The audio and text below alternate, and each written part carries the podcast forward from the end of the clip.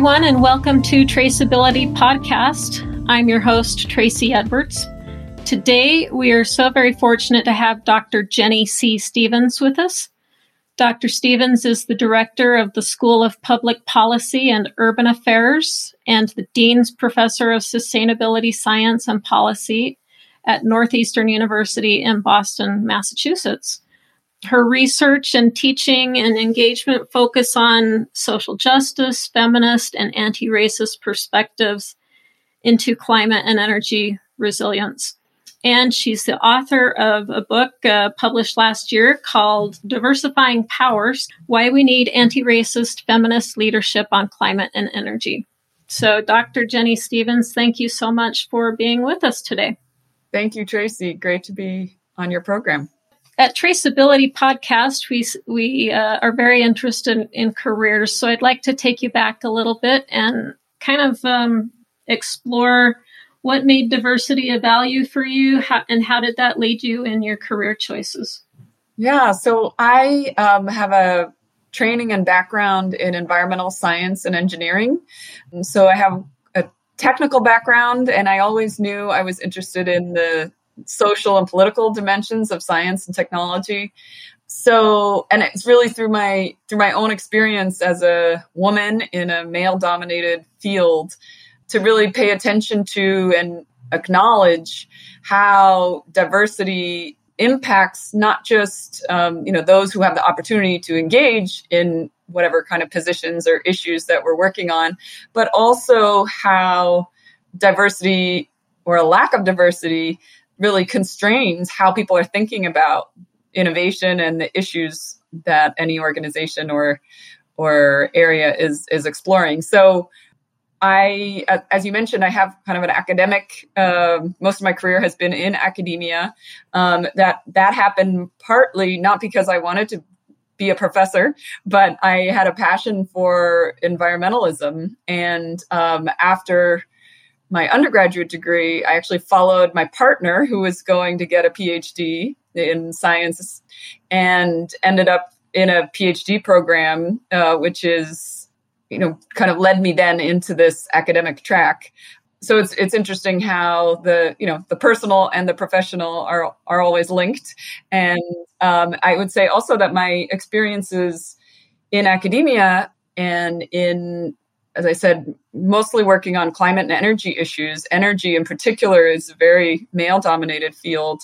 Uh, realizing, like, I'd go to energy conferences where there would only be a handful of women in the room, and we'd all, you know, notice each other and maybe have lunch together and and build collaborations and friendships and and and then we I started realizing that oh, all the women in the room are actually thinking about some of these issues in different ways, right?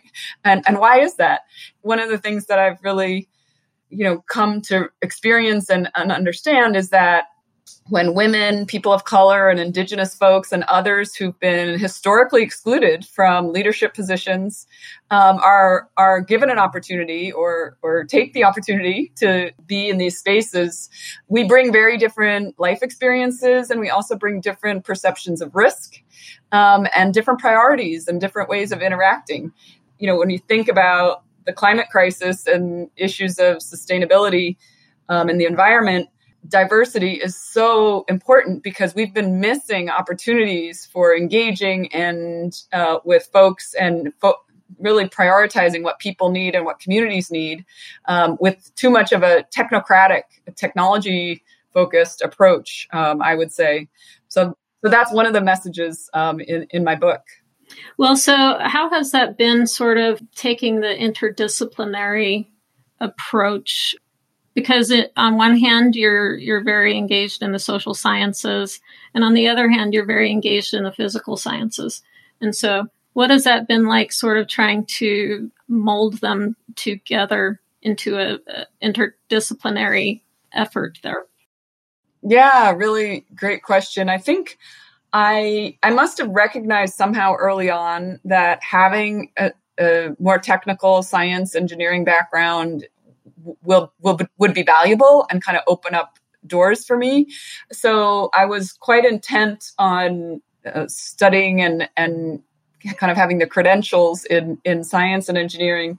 But then once I was in that space, I realized how how narrow some of that is. And and really if you don't integrate the social and the political dimensions of the science and engineering you're doing and so many of my mentors it, it I, I actually was kind of disappointed to see you know senior scientists say oh well i can't really get involved in that because i'm not an expert in that or, or that's not really my area. Because uh, academic scientists are very often kind of conditioned to just stay focused on what the narrow thing that they're an expert in and not speak up and engage and contribute in, in more broad ways. So I knew that that wasn't for me, but I knew that I wanted to engage more broadly and have a different kind of impact.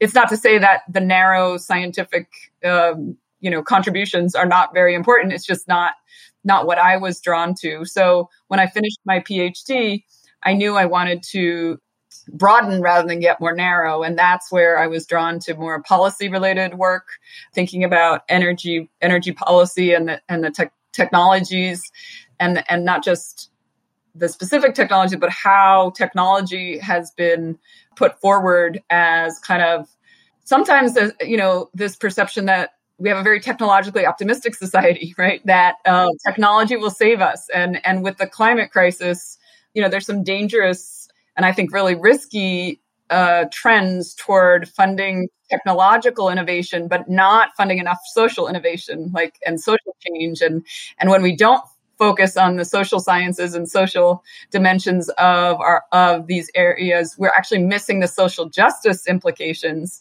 and that's how too many of our energy and climate policies have actually been exacerbating inequities and disparities be- inadvertently because people haven't been thinking about how those technologies um, are being deployed for example you know if you think about the policies to incentivize people putting solar on their rooftops, it was mostly, it has been mostly well off single family homes that could take advantage of those incentives and they get a big financial benefit and then they get solar on their roof. And then for decades ahead, they're going to have free solar energy, right? And, and those same opportunities have not been given to lower income households. So too many of our energy policies have actually been exacerbating these inequities rather than the opposite is what we, what the opportunity that we have is to to do the opposite that our investments to um, move society toward a more renewable based future and sustainable future uh, those investments sh- could and should be really prioritized directly to the um, lower income pe- families and communities that have been underinvested in for too long well, when I think of, I mean, my personal experience um, growing up, I grew up along the Mississippi River and the Columbia River, and very much part of the hydroelectric dam phase of environmentalism kind of thing. And nowadays, that approach is definitely changing, right?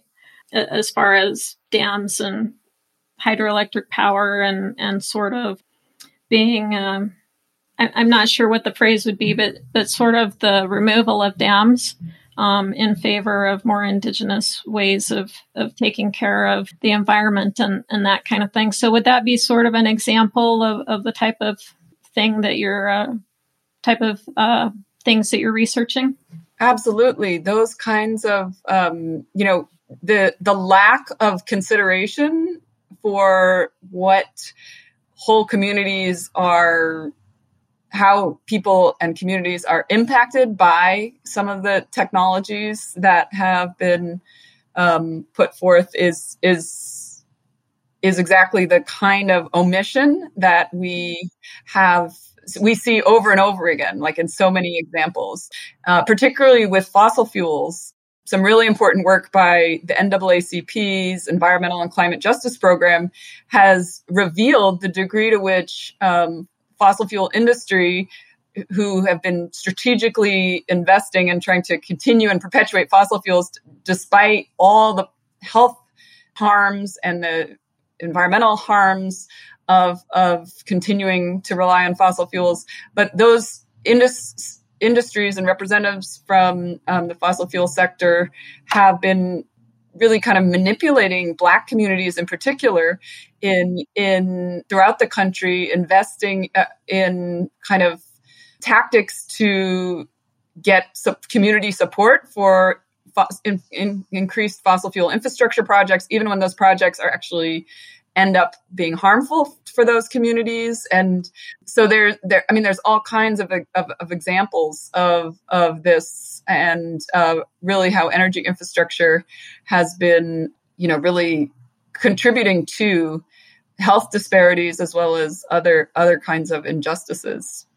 You know it seems seems to me that in large technical or organizations that there's very much a profit motive as well as a self-interest motive because of that profit motive. So as as you're trying to bring different groups together, how are you able to or what are some techniques you use for helping people to understand that there's sort of a shared common interest instead of a, a particular um, narrower self-interest? Yeah, so um, one of the ways uh, to kind of elevate this is to talk about the polluter elite, which is is refers to kind of the corporate interests and fossil fuel interests and and others that have been really resisting a transformation toward a more sustainable society because they've been profiting over it. And really for decades many have been strategically investing to confuse us about the climate crisis and the dangers of fossil fuels. And then also to minimize to to encourage us to be mistrustful of government regulations that are designed to protect us, and also investing to, um, they have been investing to also reduce workers' rights. And, and, you know, it used to be shareholder culture. Um, I mean, corporate culture, there's been a shift in corporate culture. It used to be that corporate culture uh, was prioritizing, often proud of how well they treated their employees, whereas there's been a, this shift in um, toward a lot uh, more of a prioritizing shareholder interests and then actually trying to minimize how much you had to support your workers right? And and that has is has really led to um, this disenfranchisement and disempowering and and um, I, and I don't mean specifically about voting, but just about you know the, this and the widening wealth and income gap in the in in the United States and in other countries as well. So one of the ways to you asked about you know how to um, help folks understand that this isn't good for anybody, right? Like it's it's not just about oh I'm I'm going to make more money if if I you know keep doing this. You know i think the pandemic has really helped us see how you know it, our, our whole society suffers when we don't have adequate uh, healthcare infrastructure when we don't have we have so many people who are really struggling and and don't have adequate resources to ha- live in a in a to maintain their own well-being right? Like it, it, it's it's it's actually a negative for all of us. And so i'm i'm optimistic um you know that the what we've learned dur- during this very hard time and with so many people suffering and has actually you know there's possibility for that to ha- to really inform future um, priorities so that we recognize that we need to prioritize the public good, right, rather than corporate interests. And and I think we need to come to terms with and acknowledge um, how much corporate interests have been influencing our policies and our priorities as a society in ways that some of us, you know, we've kind of gotten used to, and so we're kind of complacent to it. But we need to kind of reclaim that and say, you know, we we can do better than this. And we should as a country i mean i'm speaking about the united states here as a country with the resources and the um, potential that we have we, we should have such better infrastructure. And i don't mean just physical infrastructure road and bridge, roads and bridges. I mean healthcare infrastructure educational infrastructure uh, social infrastructure in terms of allowing people to have time to take care of themselves, take care of their loved ones, um, rather than the way we've evolved now into this um, society where so many people have to work double shifts, right, just to cover the rent, and that is not does not lead to um, a healthy society. And we are seeing some of the the impacts of of that now. And so I, I'm again, that's why this is a disruptive time we're in right now, and there's also some reason for for hope and for kind of a collective action that we can all take in in this time and and not just try to go back to the way things were right? Because the way things were were not actually very good for most most people. Right. Definitely um as we've seen not not sustainable. So in the last year we've had a real confluence of all of these topics sort of coming together at the same time we've had the Black Lives Matter movement happening. We've had the Me Too movement happening. We've had uh, energy events like what happened in the South here just a few weeks ago. So, do you find that that sort of with all of that happening at once is a more stressful trying to get people to come together, or are you seeing a willingness to get people to come together?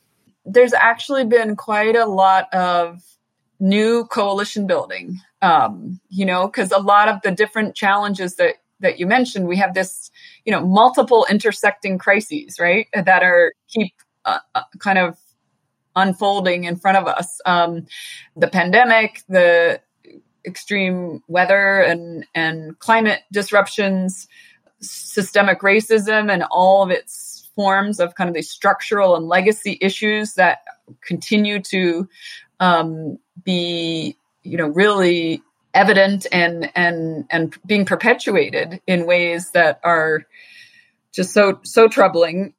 And then we also have a housing crisis and uh, you know the economic crisis that's part of the some of it is connected to the pandemic but some of it was there before right it, it particularly with these growing inequities in uh, wealth and income so I think people are, and that's what I see in the climate and environmental movement is that people are realizing like, oh, we, you know, it, these are issues are all connected, right? And it's, it is when we actually are in solidarity and build multiracial, multi-generational and multi-issue coalitions that we can actually advocate for the systemic changes that are needed because none of these issues, none of these interconnected crises can be solved with like band-aid solutions, right? Um, they they require kind of a more fundamental shift uh, in our priorities and and how we invest in support each other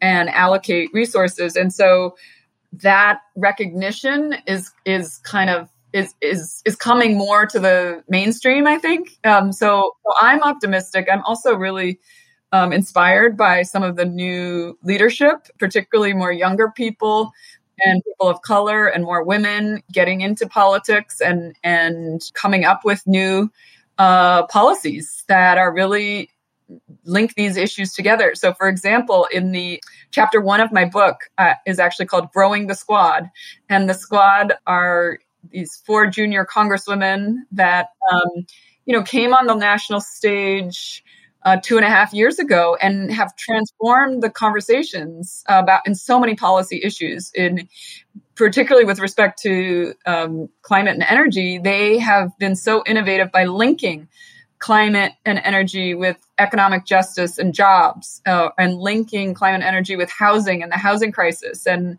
and advocating for big investments in public housing because we have a um, so much housing insecurity in the United States and it's getting worse uh, with the pandemic and then also linking climate and energy with the structural racism of our country and also criminal justice issues so I think there's a lot of creative and inspiring policy work going on right now that we can get behind and, and engage with in in new ways. Um, here, I'm in Massachusetts, where I my congresswoman is uh, Representative Ayanna Pressley, um, who has been one of the the leaders, one of the members of the squad, who has just, um, you know, she speaks truth to power and, and has an urgency about the way she's talked, the way she presents and and really prioritizes these issues and say this is unacceptable right? We don't have to accept this and we can no longer accept that this is the way um, our society is. And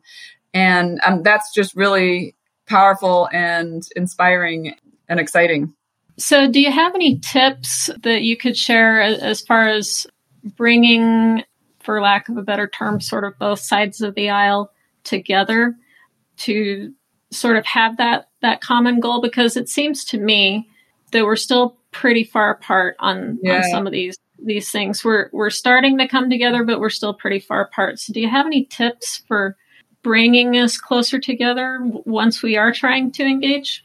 So, one of the things that I think sometimes works, you know, as you said, we're we're quite a divided society right now, but I think obviously listening to each other and not villainizing each other is is fundamental.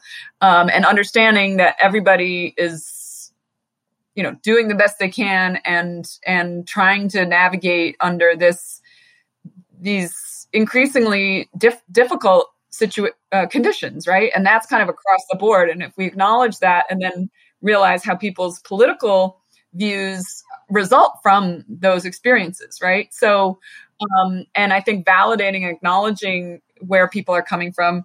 But another another piece here is, I guess I will uh, mention Mary Robinson, uh, the former president of Ireland, and she's she's a, an international climate justice leader, and she has really emphasized the point that you know if you put a people first approach, like what do people need?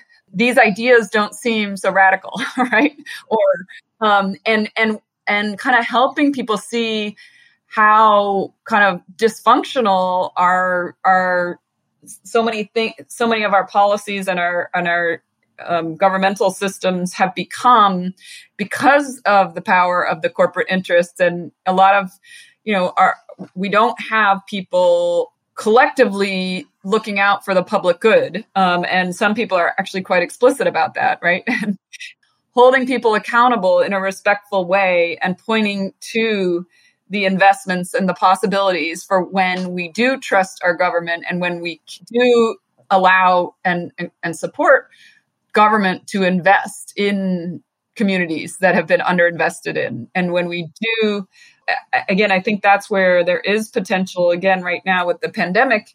You know, there's, we see um, an, an expectation of huge public spending and investment, right? Like it's necessary to recover from where we are.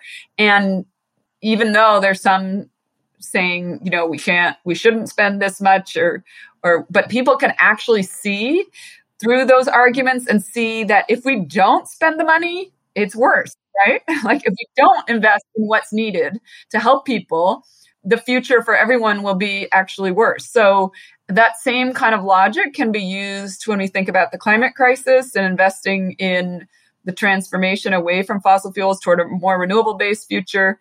Um, if we don't invest in in this transition that needs to happen, everything will be harder for everyone, right? Like even if the polluter elite continue to make some money for a few more years by delaying, that's not good for the public and it just slows things down and makes it harder. So the long so that there's that these kinds of um, demonstrating how making proactive investments in changing the way things are so that things are better is is actually good for everyone. And it, it doesn't necessarily have to be so divisive.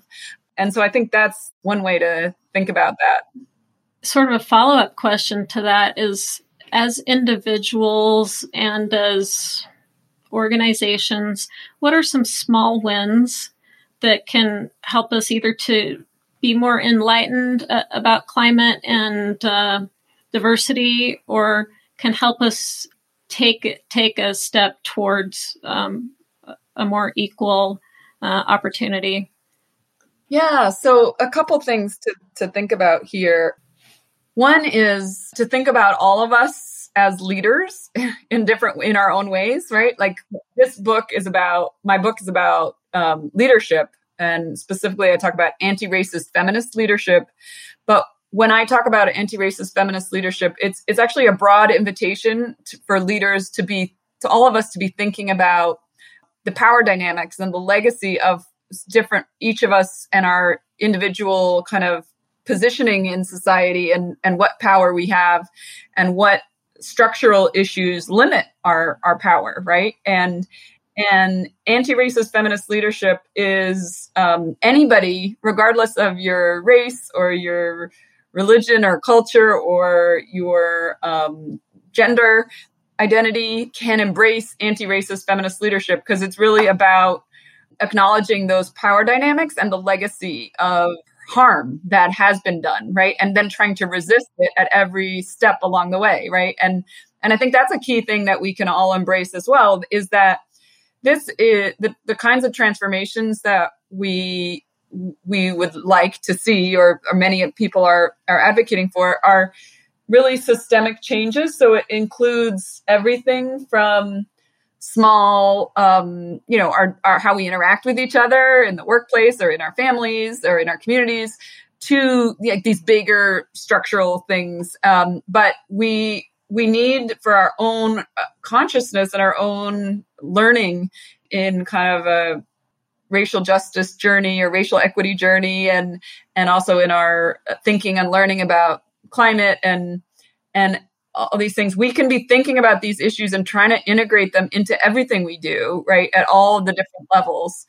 And there's real opportunity there for us to be demonstrating i guess modeling right and and inter- living our lives in ways that um, demonstrate these that what we'd like um, to see so i think in that sense there are opportunities for all of us, both as individually and in our organizations, to question what we are the norms, right? Because it's actually about for real transformative change, you need disruption, right? You need to stop what you're doing and assuming that that's the best way to do things and actually do things differently. And so disruption as a form of of change and then kind of be acknowledging we can either be perpetuating um, the crises that we are that we see in front of us, or we can be trying to resist the what contributes to those and and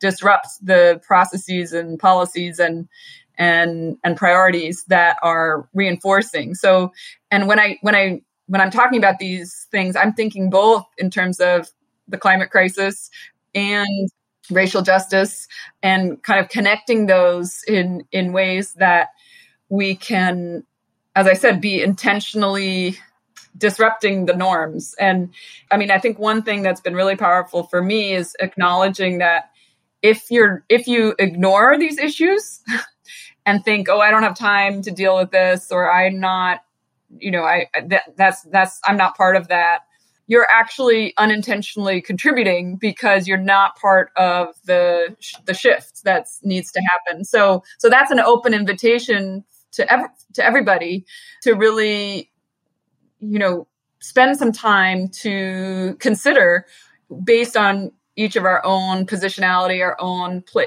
place and communities that we're part of. What what can we do to elevate and um, expand and have impact to and not be on the sidelines. Because again, when you're on the sidelines, you're actually um, contributing when we're talking about systems change, uh, because you're reinforcing the the normal, right? The the status quo. So so yeah, that I think those are some of the ideas with regard to that. Yeah, and I always want to be be part of a solution, and like you say, I I think it's um having that mindset where you do want to be part of the solution and then just ensuring that you're continuing to hold yourself accountable to that and, and have those meaningful conversations. So, um, wrapping up, I, I, sort of wanted to get a feel for um, where do you think this is all going in, say, the next five or 10 years? And, and does it leave you optimistic or not? I I am optimistic. I mean, I tend to be optimistic and, and try to see the opportunities in in most situations. But I really do think there is some changes happening that are are quite positive. If you look at the Biden Harris administration, obviously it's early days, um, but there's been some real initial commitments, and in particular with some specific um, appointments and hires. Uh, one of my own colleagues and, and friends, uh, Shalanda Baker, who was a, prof- a, professor at Northeastern with me in the, um, she's had a joint appointment in the law school and the policy school. And she has been sworn in as the deputy director for energy justice at the Department of Energy. And the Department of Energy never before had that position focused on energy justice. And her role is is to design and implement the commitment that the campaign made that 40% of the investments in climate energy would go to frontline communities, communities that have been underinvested in for too long. And so, you know, that the intention and the, um, some key people have been put in place to do things quite differently. I also do see some progress and, and optimism. You know, climate, the climate change has also become such a divisive and partisan issue, right? Which is disappointing and, and obviously uh, difficult for the for progress to be made. But in it seems like currently with some of the some of the current strategy looks like with the Biden Harris administration is to integrate investments in renewable energy and workforce training and jobs related to renewable energy into kind of pandemic recovery uh, policy, right? Um, and not necessarily focus it as a separate initiative, right? Integration. And this is what integration of these different crises, as we were talking about before, um, is probably, uh, you know, arguably the way to move forward on multiple things at once right and have a larger impact. So so there's also some evidence that that's the strategy that the biden harris administration is is taking on on on some of these issues as well. So that also is is is a positive sign. I do think that really important point is our elections and voting. Um and you know in the end of, of the book, I actually talk about why don't we have an assumption that we have 100% participation in elections? Like, you know, like we, uh, we're so far from that. And, you know, there's these new attempts to even further restrict vote, voting rights. But I think representation and making sure that everybody do, is have access to vote is is really important. And and um, i think these efforts to restrict voting is really troublesome but i also feel like it's kind of people are seeing through it and like realizing what what's going on here and how that's not good for democracy. So again that i hope i'm i'm optimistic that we will be able to you know continue to prioritize that as a fundamental part for to address any of these issues. Because if we if we want change we have to have better representation and and hear the people's voice to, so that we can focus on what people want not what the elite and the corporate interests want. Completely agree with you and and uh, this has been such a fascinating and fun conversation for me. Before we go sort of what's next for you? Where's your research taking you?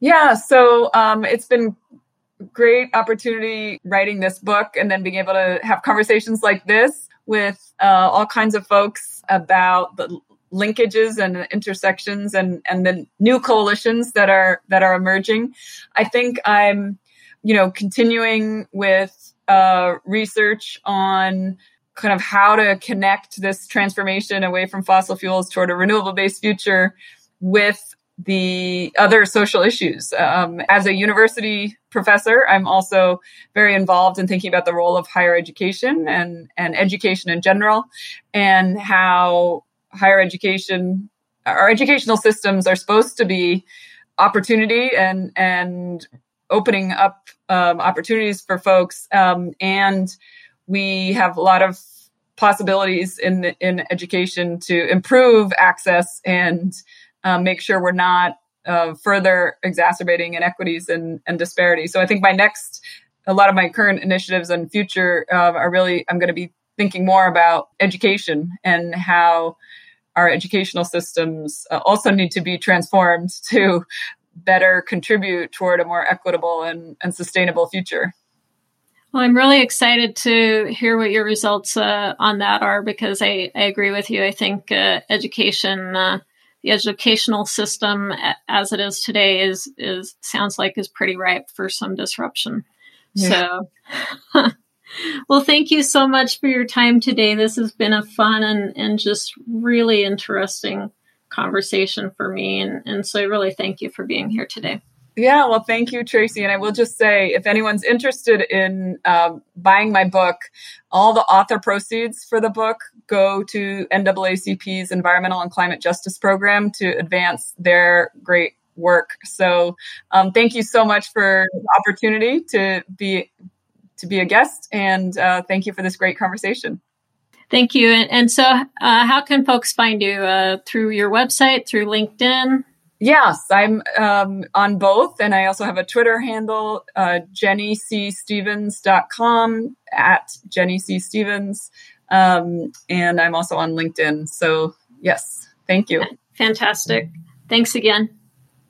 We'd like to thank Dr. Stephens for being with us today. Uh, if you liked what you heard, if anything in particular resonated with you, please shoot me an email at Tracie, that's T R A C I E, at traceabilitypodcast.com. I'd love to hear from you. The takeaway from today is to be part of the solution, to use your purpose, your passion, your willingness to engage, to be part of the solution, and make this world a better place for all of us. Thanks again for listening. Bye bye.